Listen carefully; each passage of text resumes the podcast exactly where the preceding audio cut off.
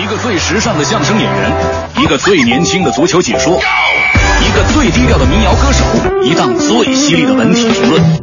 每天早晨，徐强为您带来强强言道。今日文娱知多少？欢迎收听强言道。大家好，我是徐强。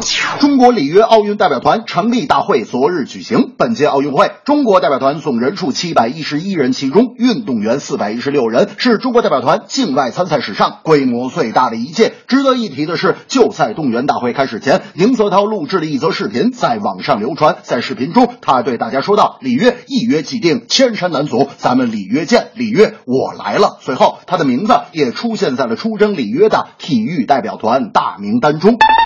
如果宁泽涛无缘里约，不但失去了曝光度，个人事业以及商业价值也将大打折扣。对游泳中心来说，奥运会失去宁泽涛，也将丢掉一个夺金点，难以向人民交出令人信服的答卷。最重要的是，宁泽涛若因广告代言问题去不了里约，赞助商更是难辞其咎。最后，宁泽涛榜上有名，也宣布他与游泳中心的商业纠纷暂告段落，一切以大赛为重，避免了三输的局面。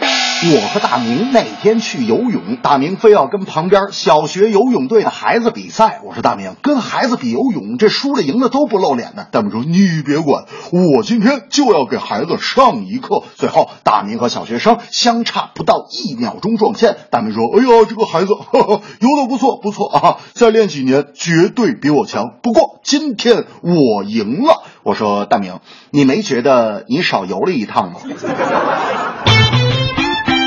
早在几个月之前，就有消息传出，中超将削减外援名额。而在当时，中国足协联赛部主任马成全就在接受记者采访时表示，确实是有一些中超俱乐部提出了这个建议，且他在当时还直言，或许自2017赛季起，中超联赛就将实施新的外援政策，那就是针对外援投入疯狂的情况，足协将启用削减外援名额的措施，在新赛季推出三加一的外援新政。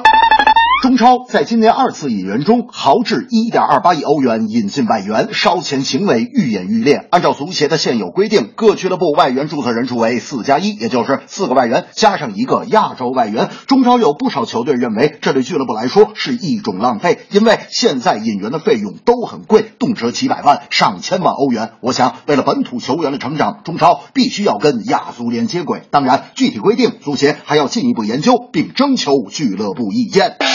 我和大明前阵儿踢完球去洗澡，大明拿起喷头就往我身上浇。我说：“大明，你有病吧？这水多凉啊！我这一身汗，你打算让我感冒是怎么着？”大明说：“哎，我这是响应节约用水的号召啊！”我说：“你怎么个节约用水呀？”大明说：“我在等热水，在热水来之前，为了节约国家水资源，我先把凉水全浇你身上。” 这正是运动健儿来报道，榜上有名宁泽涛，中超外援要削减，提高成绩降损耗。广告代言出问题，要妥善处理。昨天利益有分歧，今天终于平息。外援名额要削减，接轨亚足联，征求俱乐部的意见。只为节约资源。